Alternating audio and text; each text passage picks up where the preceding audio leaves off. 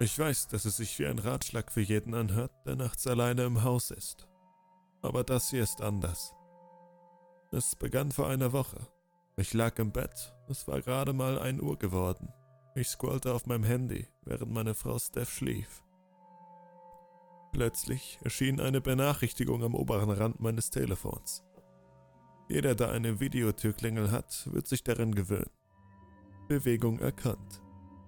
Normalerweise ignoriere ich das, da es sich entweder um ein Auto handelt, das die Straße entlang fährt, oder um eine Person, die nach einer durchzechten Nacht nach Hause stolpert. Dann läutete die Türklingel und es folgte die Meldung, es ist eine Person an ihrer Haustür. Ich öffnete die App und tatsächlich, da stand eine junge Frau, die sich an meinem Türrahmen festhielt. Ich antwortete, Hallo, kann ich Ihnen helfen?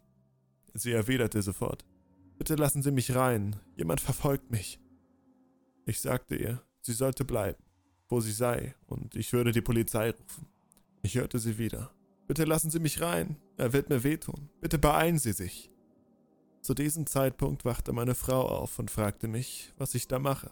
Während ich mir etwas anzog und nach unten ging, sagte ich, dass eine Frau an unserer Tür steht und darum bittet, hereinzukommen, da sie von jemandem verfolgt wird. Und ich wollte gerade die Polizei rufen, als Steph die App öffnete.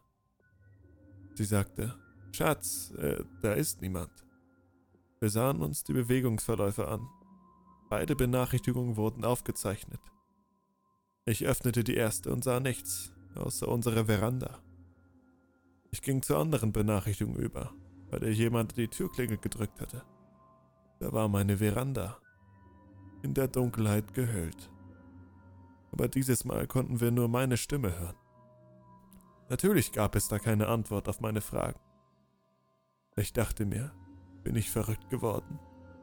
Meine Frau sagte, es sei schon spät. Ich müsste im Halbschlaf gewesen sein und mein Verstand hat mir einen Streich gespielt. Selbst wenn das stimmte, erklärt es immer noch nicht, warum die Benachrichtigungen erhalten worden sind.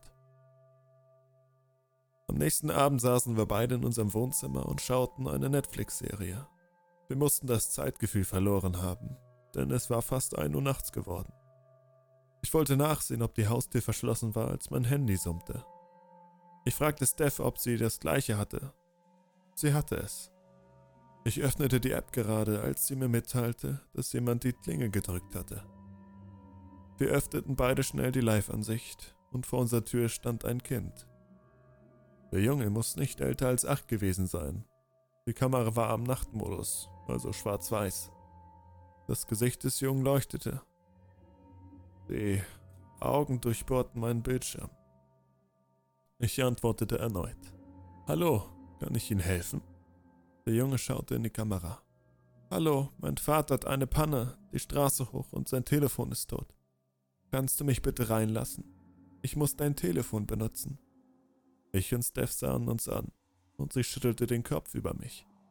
Ich antwortete ihm, ich kann jemanden für sie rufen. Oder vielleicht kann ich die Polizei rufen, die könnte ihnen helfen. Der Junge schien daraufhin umzudrehen. Seine Stimme klang jetzt wütend. Machen Sie die Tür auf, ich brauche Hilfe. Sie wollen mich ganz allein hier draußen lassen? Ich antwortete nur darauf, dass ich Hilfe holen werde. Diesmal jedoch rief ich die Polizei, die 20 Minuten später ankam. Zu diesem Zeitpunkt war niemand mehr da. Wir hatten den Jungen fünf Minuten, nachdem ich aufgelegt hatte, um die Ecke gehen sehen. Die Beamten überprüften die Straße und die Umgebung. Sie fanden keine Menschen, nicht einmal ein liegen gebliebenes Auto oder sowas. Wir versuchten beide, ihnen die App zu zeigen, aber offensichtlich war dort nichts zu sehen. Die beiden Beamten waren verständnisvoll und schienen das zu glauben. Sie gaben uns die direkte Durchwahl zur Dienststelle und sagten uns, falls wir Hilfe bräuchten, sollten wir nur dort anrufen. Wir gingen diesen Abend verängstigt und verwirrt ins Bett, weil wir nicht verstanden haben, was oder warum uns da passiert ist. Am nächsten Tag beschlossen wir früh ins Bett zu gehen und vergewisserten uns, dass alles abgeschlossen sei und das Haus sicher war.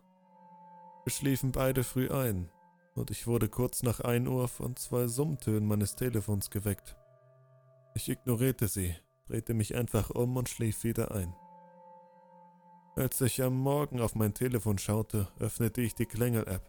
Die Videowiedergabe zeigte nichts, aber ich hörte ein Kratzen für etwa zwei bis drei Sekunden nach dem scheinbaren Drücken der Klingel. Ich ging die Treppe hinunter und überprüfte die Tür. Drei Sätze von vier tiefen Kratzern gingen an meiner Haustür entlang. Die Angst traf mich wie eine Flutwelle, die wie Wasser durch meinen Körper lief. Vor zwei Nächten hatten wir uns beide beschlossen aufzubleiben und der Sache ein Ende zu setzen. Wir waren nervös in unserem eigenen Haus und das war einfach nicht richtig. Die Minuten näherten sich dieser verdammten Zeit ein Uhr und pünktlich nahezu begann die Benachrichtigung. Ich öffnete die App. Dort stand nun einer der Polizisten. Er war einer der Polizisten, die in der letzten Nacht bei uns waren. Ich fand das seltsam. Es hat mich regelrecht überrumpelt.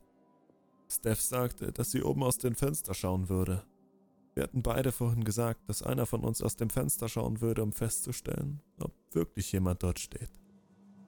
Ich öffnete die App. Hallo Officer, kann ich Ihnen helfen? Er schaute in die Kamera. Wir haben ein Update zu dem Problem, das Sie haben. Können Sie bitte die Tür öffnen? Ich spürte, wie mich ein Gefühl der Zerrissenheit überkam. Das fühlte sich nicht richtig an. Ich hatte genug Polizeisendungen und Dramen gesehen, um zu wissen, dass sich normalerweise Polizeibeamte nicht alleine an einen Ort begeben. Und dass sie auch ohne Polizeiauto gekommen sind, beunruhigte mich zudem. Tut mir leid, Officer.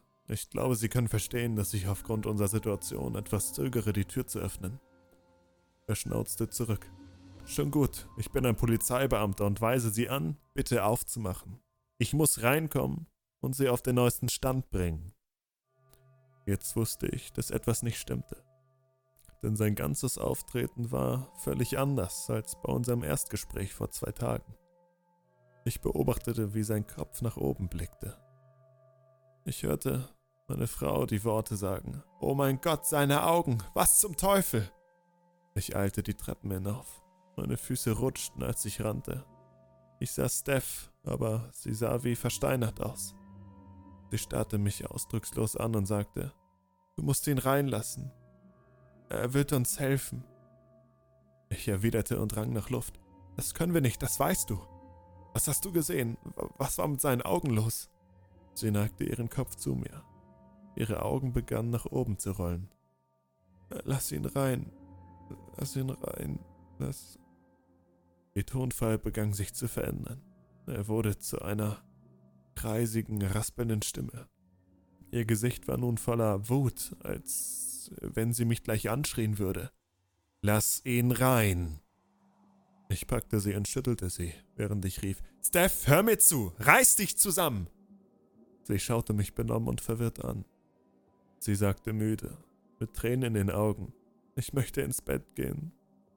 Und ich sagte, nur wenn es dir gut geht. Sie sagte, es gehe ihr gut und sie wisse nicht, was passiert sei. Ich überprüfte noch einmal die Videoübertragung, aber es war niemand mehr zu sehen. Es dauerte ein paar Stunden, bis ich einschlief und mir Sorgen machte, was mit Steph passiert war. Als ich am nächsten Morgen aufwachte, war Steph verschwunden. Ihr Telefon und ihr Schmuck lag auf dem Nachtschrank. Ich ging die Treppe hinunter und suchte nach ihr, aber nichts. Sie war nicht im Haus. Ich rief die Polizei unter der mir angegebenen Nummer an und sprach mit dem Beamten, der gestern vor meiner Tür stand. Ich erzählte ihm alles, was passiert war und dass meine Frau verschwunden war. Man sagte mir, der Beamte, der acht Stunden zuvor vor meiner Tür stand, sei im Urlaub. Er ist gestern Morgen sogar in den Urlaub geflogen und kann deshalb nicht dort gewesen sein. In den folgenden Stunden wurde ein Suchtrupp zusammengestellt und ich suchte mit die Umgebung ab. Es gab keine Spur von ihr. Es ist jetzt 23 Uhr. Ich sitze allein in meinem Wohnzimmer. Mein Kopf ist jetzt voller Angst und auch strahlender Schmerzen. Ich will einfach nur, dass Steph nach Hause kommt. Ich will einfach nur, dass wieder Normalität einkehrt. Es ist jetzt 0 Uhr 59. 3, 2, 1 Uhr. Die Benachrichtigung kam durch.